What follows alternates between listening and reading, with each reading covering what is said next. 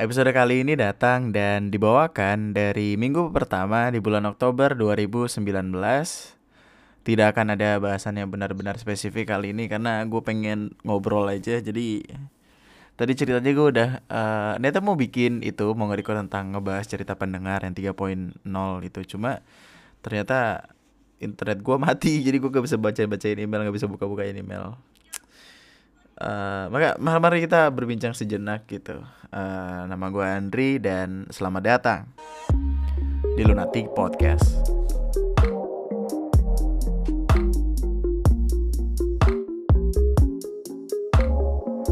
Hai calon jenazah, selamat datang kembali di Lunatic Podcast. Uh, Kembali lagi dengan gue Andri yang kali ini sedang mengantuk-ngantuk ngebikin podcast ini Karena ini udah jam satu pagi, fuck gila, jam berapa nih? Coba Jam satu pagi, ngapa? uh, jadi gue tuh sebenarnya melakukan podcast di jam segini tuh alasan sederhananya adalah karena gue mau liburan nih ceritanya. Hari hari apa sih? Hari pokoknya ini deh minggu depan deh. Lu taruh lah minggu depan deh. Minggu depan ceritanya gue mau liburan. Terus karena uh, eh, gue sudah menjanjikan podcast ini akan update dua kali seminggu jadi gue harus membayar utang seenggaknya sampai minggu ini selesai gitulah jadi gue dengan waktu senggang yang ada gue uh, ngebikin podcast ini dan berniat buat nemenin hari lu yang uh, barbar itu ya uh, apa kabar? Semoga lu baik-baik aja. Semoga semuanya sehat sentosa untuk siapa pun lo yang kemarin turun demo dan masih memperjuangkan aspirasinya mungkin sampai sekarang. Semoga tetap baik-baik aja. Semoga semuanya tetap sehat seperti sedia kala. Uh, kita semua punya perjuangan yang masing-masing. Kita punya masing-masing cara untuk berjuang. Ada yang turun ke jalan untuk menyuarakan aspirasi di depan gedung Dewan Wakil Rakyat itu ada yang uh, ngebantu dengan cara jadi donatur ada yang uh, ya ngedukung lewat postingan-postingan di sosial media dan mungkin kayak gue kemarin ada yang gue bikin video juga kan di YouTube yang gue nggak tahu ada tuh apakah karena video itu rumah gue aman dari tukang nasi goreng yang bawa HT atau walkie talkie atau enggak gue sekarang kalau misalkan ada tukang nasi goreng pak tek tek tek tek gitu di depan rumah gue anjing gue liatin dulu nih muter nggak nih si bapak nih ya? Ntar ada suaranya lagi, muter lagi si bapak nih. Tiba-tiba, ayo, ayo, 353, pasal 353, pasal 353. Buat lu yang belum tahu pasal 53 itu adalah sebuah pasal yang intinya tidak memperbolehkan kita untuk uh, apa ya dalam dalam artian kasarnya adalah ngata-ngatain pemerintah lah gitu.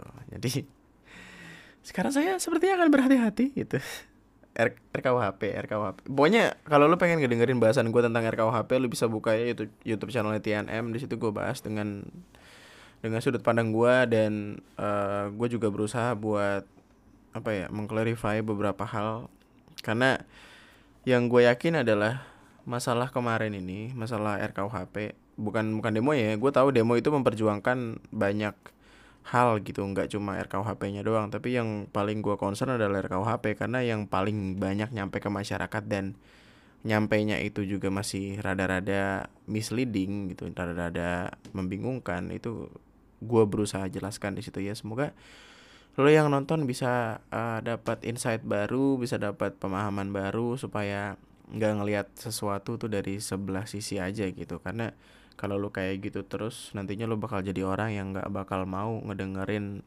omongan orang lain. Lu bakal jadi blindsided gitulah. Semoga lo yang demo uh, tetap baik-baik aja.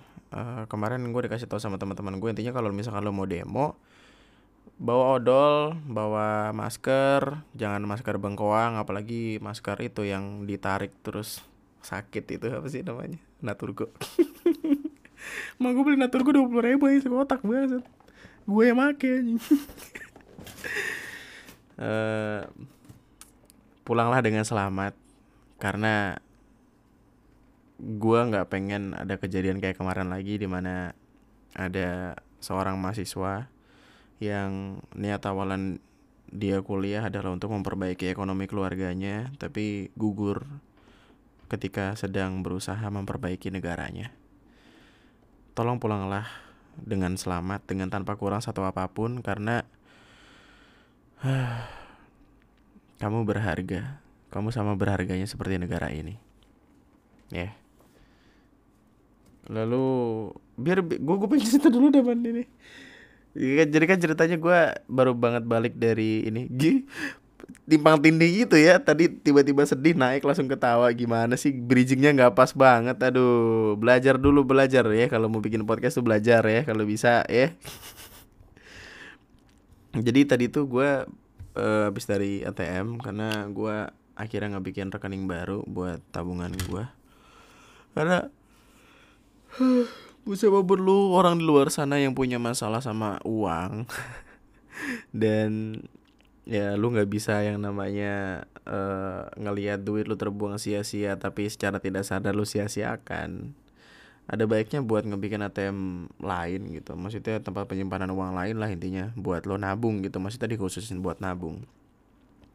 Karena gue udah rundingan sama Ara juga udah udah berantem segala macem dengan keputusan. Ya intinya lu bikin tabungan baru nggak buat nabung. Kalau nggak duit lo habis buat hal-hal nggak penting gitu. Dan ya nggak tahu gue selalu punya masalah sama keuangan gue apa dari dulu. Set, kemarin ada yang nanya DM gue gitu nanya bang bakso bang bang. Joknya itu mulu anjir sampai. Bang nasi goreng dong bang. Apa sih? Halo halo halo pasal 353 bodoh. Jadi ada yang nanya di IG gue uh, bang kok lu bisa sih ngebeli barang-barang equipment equipment kayak gitu kayak gitu yang harganya tidak sedikit lu nabung berapa lama bang? Ya saya tidak menabung terlalu lama masalahnya karena saya bego masalah duit duitan gue kayak orang yang nggak betah ngelihat duit gitu. Maksudnya kayak gue gerah aja gitu. Padahal itu cara yang salah. Makanya gue akhirnya ya mutusin buat uh, bikin tabungan baru, bikin rekening baru buat gua nabung supaya uang gua nggak terbuang ke hal-hal yang tidak digunakan pada akhirnya. Ada banyak banget barang yang gue beli tapi pada akhirnya tidak digunakan secara semestinya. Maksudnya emang emang gue pakai tapi tidak sesering itu gue gunakan gitu. Kayak contohnya printer. Printer itu ngejogrok kayak di situ pak. Dipakai kagak. Kayak wah ngelihat ada printer bagus. Gila gue dari dulu pengen punya printer. Gue beli ah beli kagak dipakai sampai tintanya seret. Uh, terus uh, boneka. Ini gue gue kan ini apa adik gue kan waktu itu beli itu cuy.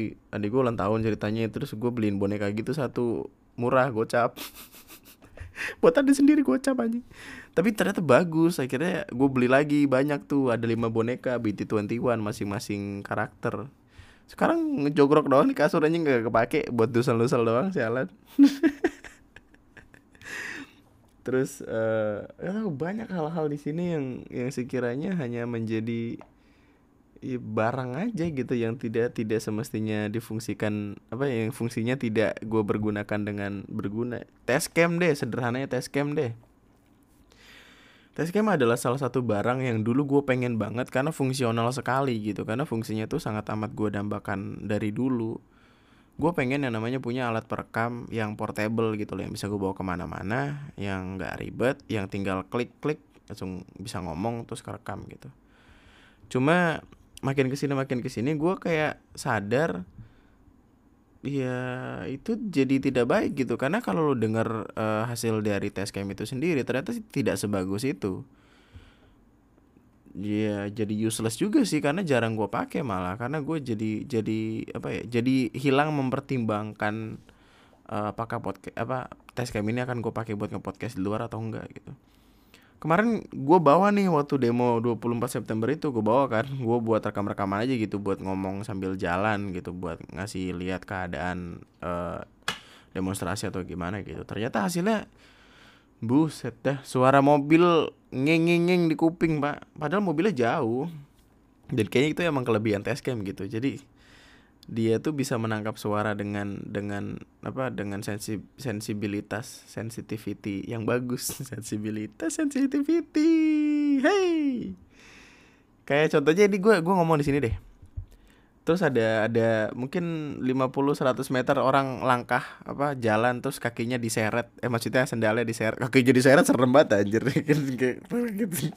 Sendalnya diseret gitu serak serak serak gitu kedengeran masuk tes pak kayak contohnya gini deh contoh sederhananya lu dengerin podcast gue yang first impression bareng sudut suara kumandang. Di situ itu kan gue pakai cam kan karena emang uh, waktu itu di luar dan alat perekamnya gue prefer make punya gue gitu karena gampang di dipakai dipindah-pindah segala macam. Ternyata hasilnya tidak sebagus itu. Suaranya desibelnya pecah gitu waktu waktu ketawa dan bener-bener kenceng tuh kayak di di atas di atas merah gitu loh. Jadi orang ngedengerinnya kayak capek sendiri takutnya dan takutnya malah nggak nyaman sekarang malah gue nggak pakai tuh test cam sama sekali acan gila gue pengen jual aja bagaimana dah pengen jual sayang takutnya butuh nggak dijual ngang apa mangkrak tidak berguna Buset, ini test cam apa hidup? Tidak berguna. Makanya gue pengen nanya deh. Nih gue gue seriusan nanya gitu maksudnya apakah masih acceptable gitu test cam itu dipakai buat ngerekam suara gue instead of make mic ini terus-terusan gitu. Karena mic ini cuma bisa dipakai ini kan gue mic yang disambung ke PC gitu kan. Sekarang gue sambung ke PC mic ini cuma bisa dipakai kalau misalkan dia connect ke perangkat komputer kayak ya PC, laptop atau HP yang pakai converter ke USB dari dari casan Type C ke USB gitu. Gue nggak bisa selamanya pakai ini karena ya mesti gue bawa-bawa ke mana-mana dan ribet dan berat. Ini ya selalu tahu nih berat ya. Dan kayaknya kalau kalau mau gue mau bawa micnya ya gue harus bawa standing micnya gitu. Dan sedangkan standing micnya tuh kayak kokoh gitu. Dia ada shape kayak kayak berdiri nih berdiri kayak tiang tiang penyangga tiga nih berdiri. Terus di bawahnya ada buletan gitu. Dan itu tuh nggak bisa dicopot. Dan solid banget nih kalau denger. Nih solid banget pak jadi kalau misalkan gua ngebawa ini harus ngebawa laptop juga. Itu kalau misalkan gue taruh uh, laptopnya di dalam tas dan tasnya gue taruhin standing mic juga hancur remuk kayak niatnya pengen ngerekam biar bagus nangis gue yang ada di tempatnya kan. Makanya kayak pakai cam boleh lah ya gak apa-apa gitu. Gue pengen nanya nih acceptable gak gitu aja karena percuma juga gitu gue membeli sesuatu untuk untuk uh, untuk mempermudah gue tapi hasilnya kalau tidak nyaman ya untuk apa juga gitu. Harus ada win-win solution di tengah-tengah itu. Gue pengen minta tolong lu buat buka mungkin podcast gue yang first impression atau podcast podcast gue yang di kampung gitu yang episode 16 17 something gitu lah. Yang pokoknya di kampung itu gue record pakai cam acceptable atau enggak gitu. Kalau kalau acceptable ya gue bakal bakal lebih sering nge-podcast di luar sih kayak karena sumpah pak di kamar inspirasi gue agak dapat mentok gue ini ngeliatin monitor ya segede-gede gaban. Ya. Tadi kita ngomong oh duit. Duit pak ngomongin duit. Apa sih lu jadi ngomongin tes cam jauh juga sih bapak? Uh, jadi intinya gue bikin rekening buat gue nabung gitu karena masalah financial financial itu. Kalau balik lagi ke pertanyaan tadi ada followers gue nanya e, bang kalau bisa beli alat-alat kayak gitu? Lo nabung berapa lama? Ya sebenarnya tentang masalah keuangan gue selalu mempercayai dua hal gitu. Kalau lo pengen sesuatu lo nabung atau ya lo cari income yang lebih banyak dari yang lo punya sekarang gitu. Milikilah pekerjaan yang gajinya banyak gitu. Uh, nabung tuh buat gue adalah sebuah hal yang sangat amat menjadi wacana doang kayaknya Oke dari kemarin tuh gue ribut sama Ara masalah dua duit dua duit mulu gitu supaya duit gue aman tidak kepake buat hal-hal yang tidak penting. Ini bangku nih, ye. bangku nih. Gue kan sempat pakai bangku kantoran gitu kan. Kayak gue pengen ngerasain bangku kantor tapi gue taruh rumah gitu. Tapi akhirnya malah uh, rusak baru berapa lama gitu rusak terus akhirnya ya gue minta mau beli kursi gaming dong gitu ternyata harganya semena-mena kayak lagu. Dan ini gue mendapatkan izin setelah berapa satu dua bulan gitu. Mohon-mohon kayak mau beli anak kucing.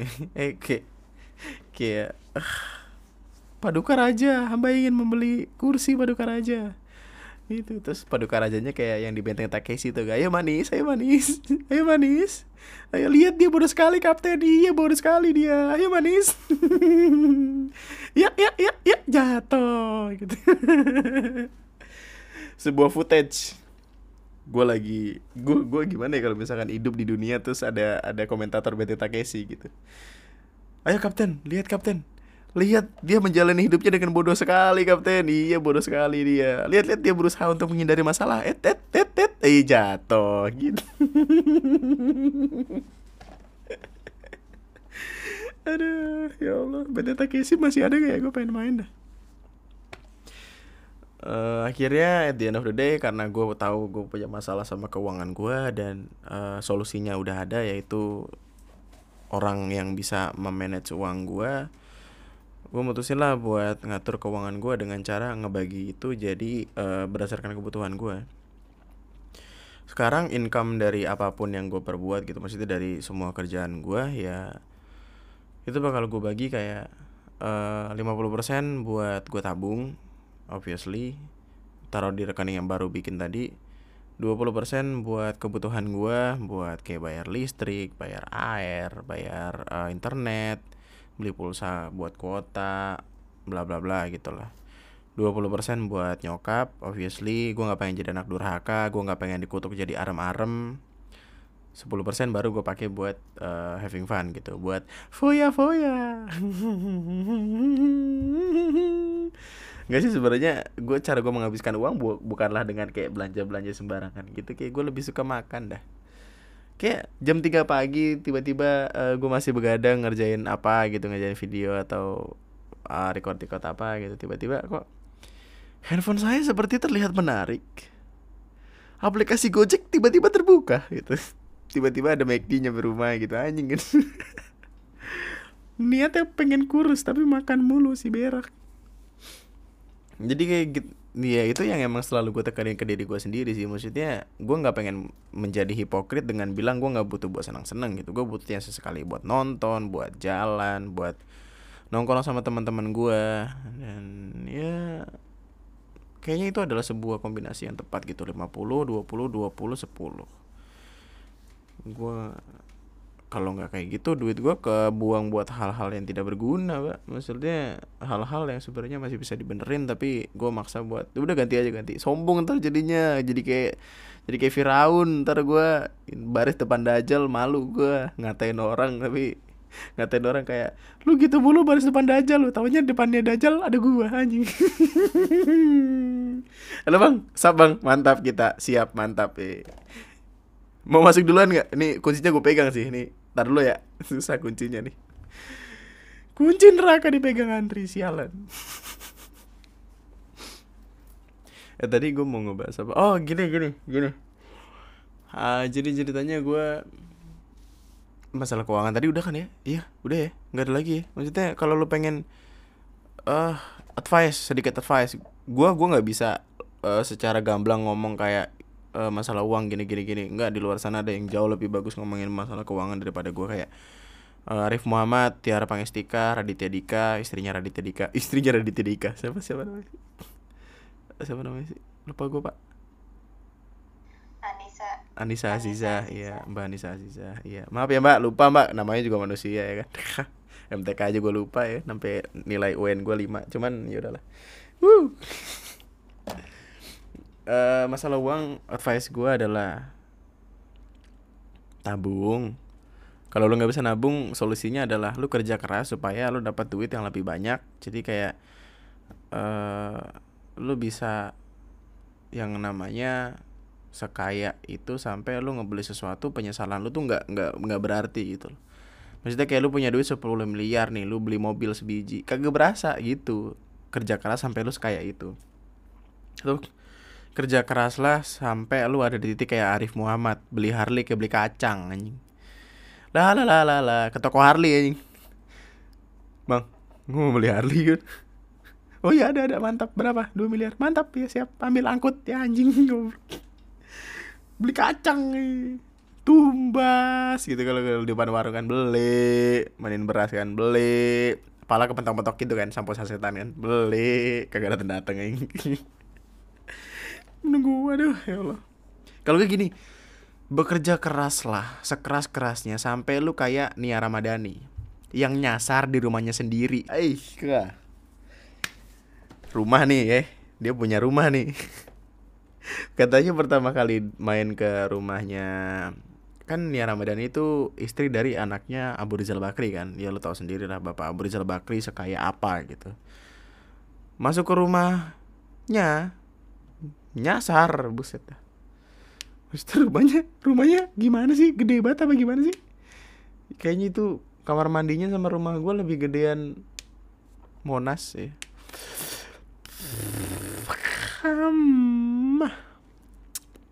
jadi gitulah. Lu nabung atau lu kerja sekaya kayanya sampai lu ada di titik di mana uh, kekayaan lu menjadikan lu kalau ngeluarin duit jadi tidak begitu berarti dan yang mau nambahin?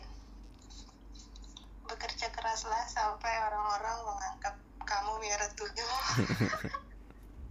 bekerja keraslah sampai orang-orang mikir lu melihara tuyul. Mantap bagus.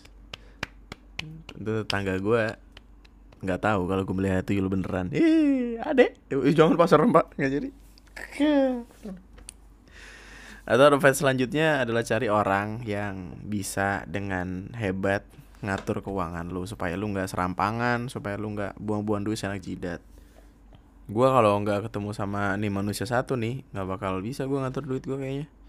Susah banget dah. Gue tuh dari dari berapa sih berapa bulan lalu udah ada niatan menabung. Menabung demi kesejahteraan masa depan. Menabung agar hari esok lebih cerah. Tidak jadi tidak jadi. Sialan sampai sekarang. Baru kedih baru kepikiran buat ada bikin ATM tabung sana gitu. Temukanlah orang yang bisa se apa se fleksibel itu. Bukan se fleksibel apa sih? Se-strict itu buat ngatur lu masalah keuangan. Kalau tidak ada yang ngatur lu dari semua kebebasan lu akan ingin belanja, ingin main, ingin beli ini dan itu, ya takutnya ntar lu malah punya duit tapi duit lu nggak ada nggak kelihatan gitu hasilnya di mana. Dan saran gue adalah emang cari jodoh sih cari jodoh yang bener-bener bener-bener tahu gimana cara ngatur uang. Karena percaya sama gue nantinya kalau lagi rumah tangga salah satu salah satu permasalahan paling dasar paling mendasar dari apa dari berantemnya orang tua adalah uang. Duit cuan fulus. Gue udah hidup cukup lama untuk ngeliatin tuh orang tua pada berantem masalah duit mulu duit duit duit gitu. Jadi ya pintar-pintar lah ngatur duit. Ya jangan jangan mau diatur sama duit. Gue sekarang kalau nih gue tuh saking malesnya ya saking malesnya ngabisin waktu buat belanja belanja hal-hal yang menurut gue pusing gitu. Gue pengen apa ngehemat waktu. Gue beli baju semua hitam tuh. Kaos gue semuanya kaos hitam gitu. Nggak ada nggak ada nggak ada motif motifan apa. Paling motif ya kalau benar-benar bagus atau hadiah dari orang gitu. Selain itu ya hitam aja brok gitu. Biar gue nggak bingung. Biar gue nggak yang uh, bangun tidur pengen pergi aduh mau pakai baju yang mana? Ya baju gue sama semua dipilih aja ambil pakai gitu. Dan murah eh.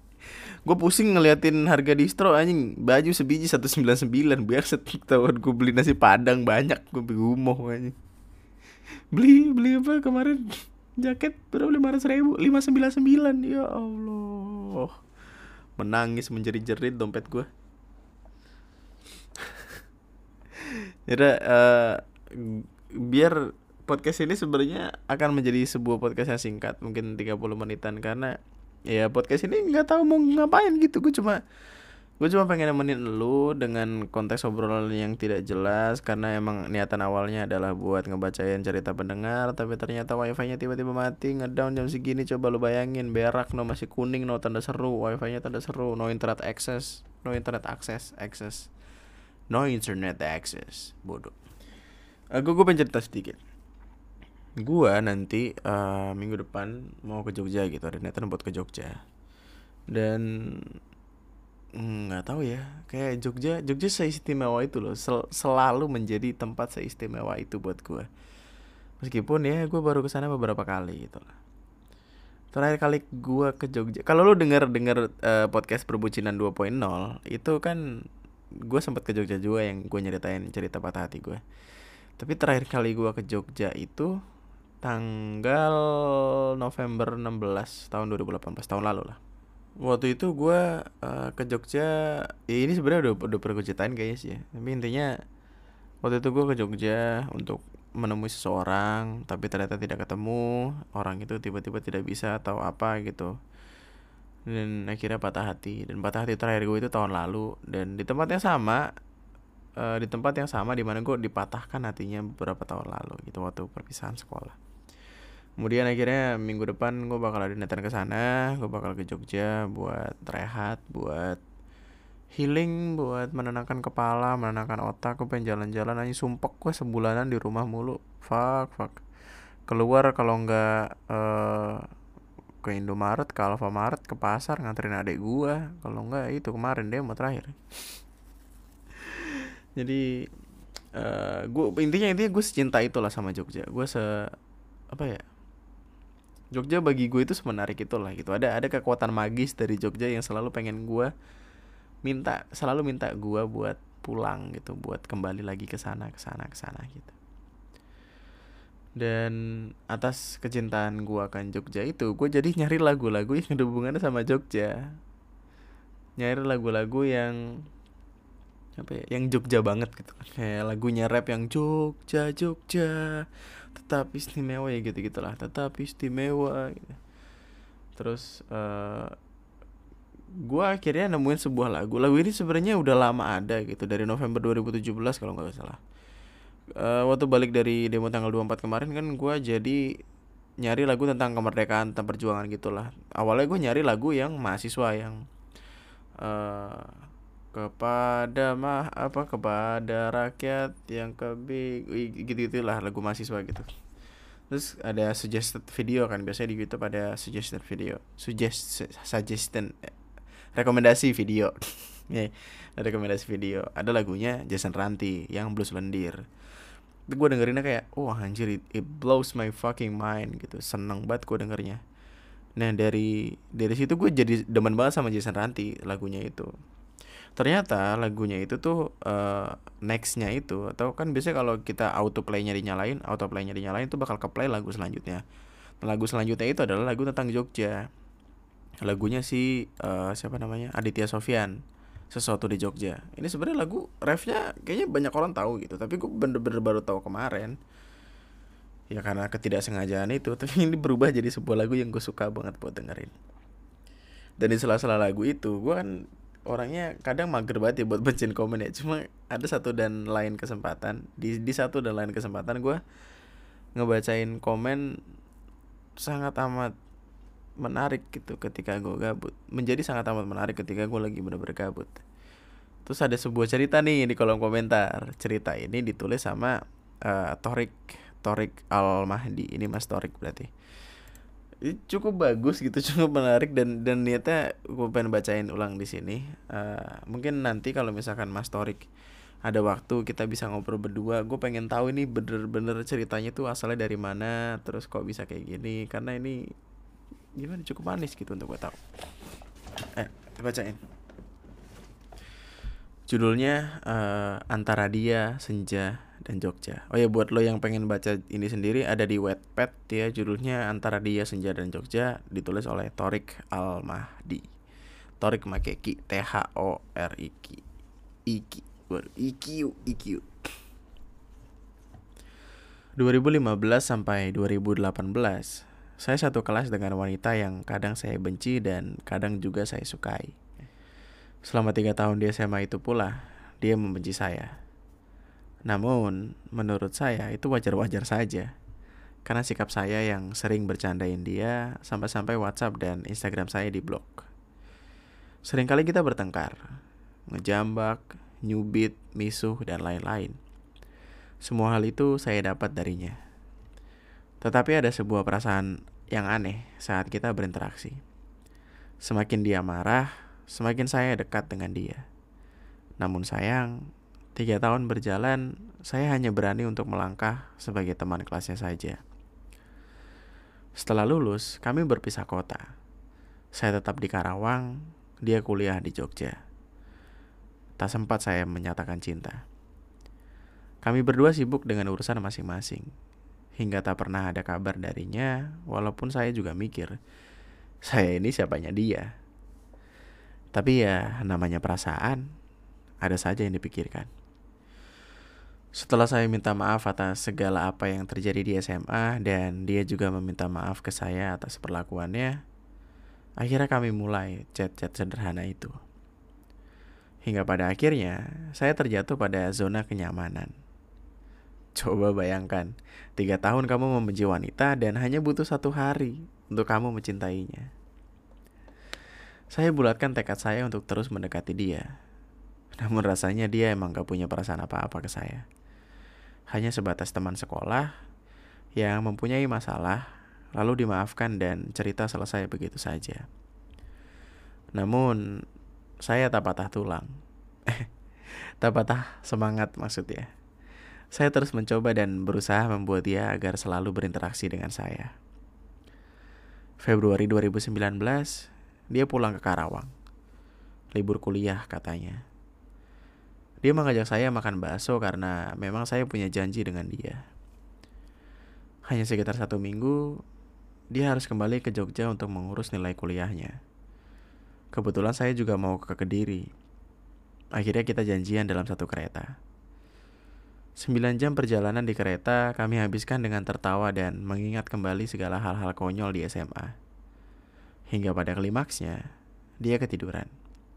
Dan tak sengaja menyender di pundak saya. Inilah satu hal sederhana yang sangat berarti dalam hidup saya. Sial, kereta sudah sampai di stasiun Lempuyangan. Dia turun, melambaikan tangan, seraya berkata, "Dah," dan pergi begitu saja. Eh gimana sih orang orang dadah dadah dah gitu, dadah gitu, iya gitulah. Kawan, keretaku sepi kembali. Pada pertengahan Februari, dia kembali ke Karawang melanjutkan liburannya. Hanya sebentar kok, katanya. Saya saya sebenarnya cinta sama kamu. Itulah pesan singkat tapi nggak ngotak yang saya kirim lewat WhatsApp. Namun, sayang, dia mengulur chat dan secara halus menolak saya. Bego, begonya aing. Kami berdua jadi canggung dan dia dia seperti yang menjauh dari saya, mengabaikan dan menghiraukan segala tetek bengek chat dari saya hingga tiba di momen yang mungkin menjadi perpisahan di semester kali ini. Dia pulang untuk melanjutkan aktivitas kuliahnya. Setelah mendapat info dari temannya, saya langsung ke stasiun Karawang untuk mengucapkan perpisahan. Cinta, perasaan, dan harapan. Untuk sekali lagi, secara langsung, sebagaimana laki-laki melakukannya. Hingga kereta Singasari tiba di stasiun Karawang, dia tak kunjung terlihat. Hati kecil saya pasrah dan mungkin saja dia naik di Cikampek. Namun sudah telat. Waktu tempuh Karawang Cikampek adalah 20 menit dengan kereta dan satu jam dengan motor. Tak mungkin saya keburu melihatnya. Ah, Tuhan. Apa ini endingnya? T tidak. Dan tidak akan. Saya coba langsung ke rumahnya, memastikan apakah dia sudah benar-benar tidak ada di Karawang. Sesampai di rumahnya, seperti tidak percaya. Ternyata inilah harapan. Dia masih di rumahnya. Dia masih di Karawang, kawan. Setelah berbincang, ternyata dia ke Jogja diantar saudaranya menggunakan mobil. BG dah. Saya hanya nanya tanggal perginya, tidak kendaraannya. Tapi tak apalah, bahagia rasanya bisa lihat dia sebelum pergi. Dua potong roti O saya belikan untuk bekal di perjalanannya. Dan pada akhirnya, ya benar. Dia pergi kawan. Benar-benar pergi. Susul, susul. Terngiang-ngiang suara di hati saya. Dan akhirnya saya berani menyusul dia. Dengan uang seadanya dan alamat yang saya dapat dari ibunya, saya berangkat ke Jogja. Ngapain sih lu ke Jogja? Kayak gak ada kerjaan aja. Itulah pesan singkat darinya yang mungkin dibuat dengan nada tinggi. Saya jadi takut membuatnya bersalah dan jengkel karena usaha konyol saya ini. Tetapi, ya mau bagaimana lagi? Kereta terus berjalan hingga saya tiba dan selamat sampai tujuan. Sesampainya di Jogja, saya mengajak dia ketemuan. Tapi sayang dia tidak mau. Saya benar-benar down saat itu. Ternyata ini balasannya. Tidak jahat, namun cukup untuk membuat empedu lepas dari porosnya. Saya terdiam seribu bahasa. sia-sia saya ke Jogja. Untuk meredam segala pahitnya perjalanan ini, saya putuskan pergi ke pantai yang mungkin suasananya bisa membuat saya lebih tenang di sana. Tak lama setelah update Instagram story pantai destinasi saya, eh dia malah pengen ikut. Dasar cewek. Bangkit lagi lah semua hasrat cinta dalam jiwa saya. Dia menjemput saya di homestay Jogja. Kita pergi, kami pergi pukul 3 sore dengan tujuan pantai Indrayanti. Awalnya saya mengemudi. Karena lambat dan takut ketinggalan sunset, malah dia yang kekeh pengen nyetir. Walaupun agak awkward sih.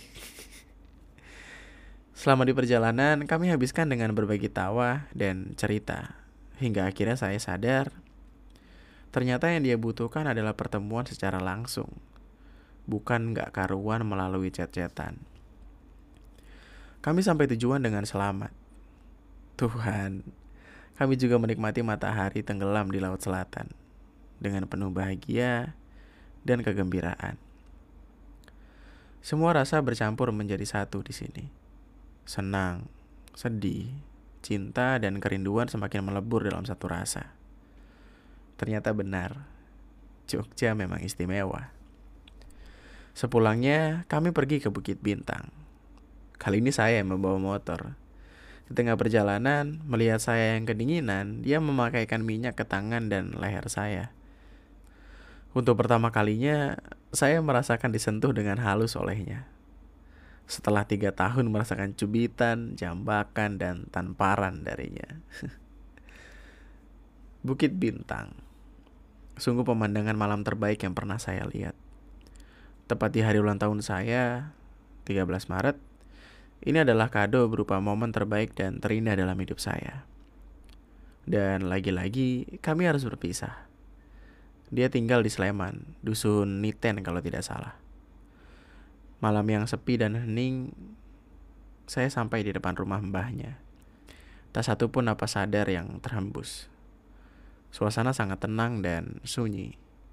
Momen yang tepat untuk menyatakan segalanya secara langsung. Semuanya cinta, kebahagiaan, harapan, dan segala rasa, baik senang maupun duka. Namun dalam benak saya berpikir, akankah kejadian canggung itu kembali terulang lagi jika saya mengungkapkan cinta saya walaupun secara langsung? Akhirnya saya putuskan untuk tidak menyatakannya, terlepas dari persepsi berani tidaknya saya. Yang saya pikirkan saat itu adalah jika seperti ini sudah merasa gembira, kenapa harus memaksa dicinta?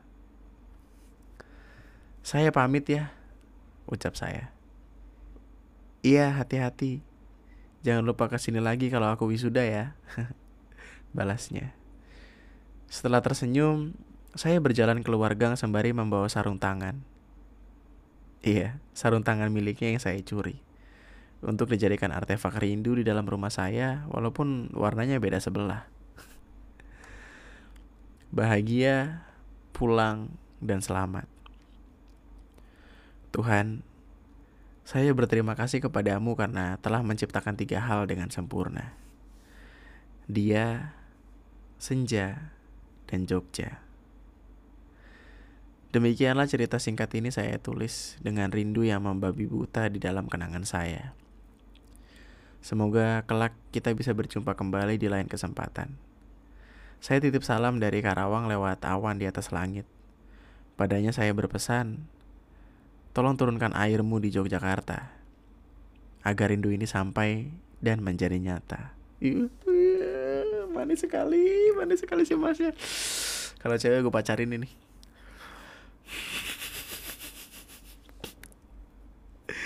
Dan dan yang ngebikin ini lebih manis lagi adalah uh, itu kan komen di IG ya.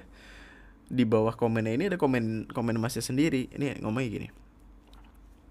Wanita itu kuliah di UII, jurusan akuntansi, angkatan 2018. Cirinya berwajah hitam manis, motornya Mio hijau, helmnya putih, punya sedikit luka di jidatnya, suka K-pop, idolanya Baekhyun, kadang galak, kadang baik cantik tapi kadang-kadang dan ciri utamanya wanita ini selalu dicintai oleh saya. Yeah, kan gue bilang nih kalau cewek gue pacarin langsung.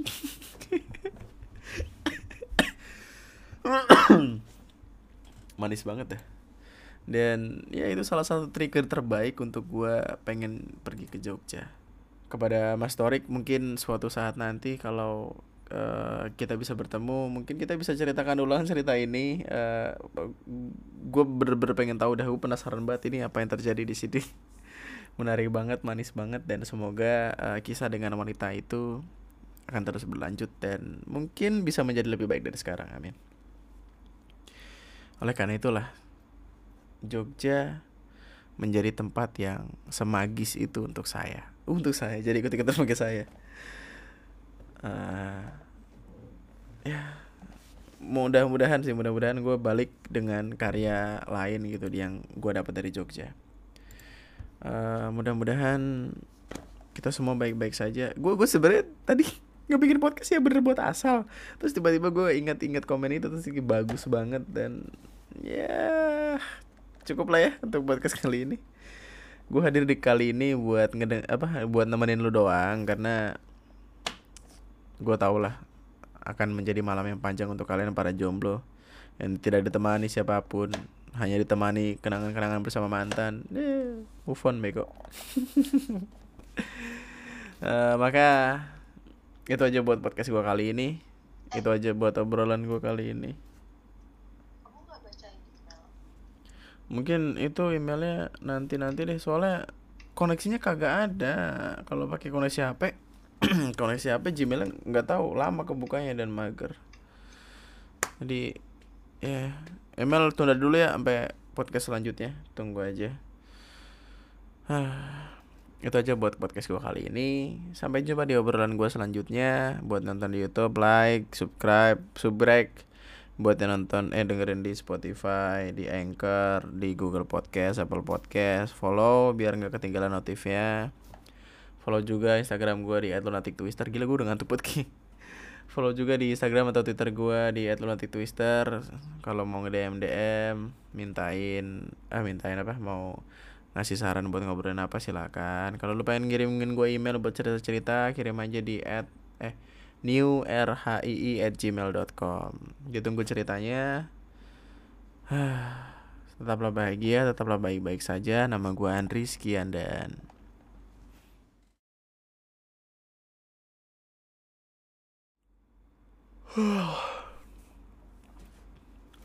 bekerja keraslah kamu sampai eh, nggak uh, perlu mikirin omongan tetangga. Atau eh itu ada yang nanya sama gue bang definisi sukses buat lo apa sih? Gitu. Definisi sukses definisi sukses buat gue adalah gue bisa tidur dan bangun seseenak hati gue sesuka hati gue itu namanya gue udah sukses. Atau bisa tidur bisa makan bisa boker dengan tanpa mikirin persoalan dunia. Itu adalah sukses buat gue sip mantap. Nunggu lucunya ya? Tidak ada lucu lucu karena yang lucu hanyalah aturan-aturan dibikin wakil rakyat mantap Mantap, yoi pesan moral, siap.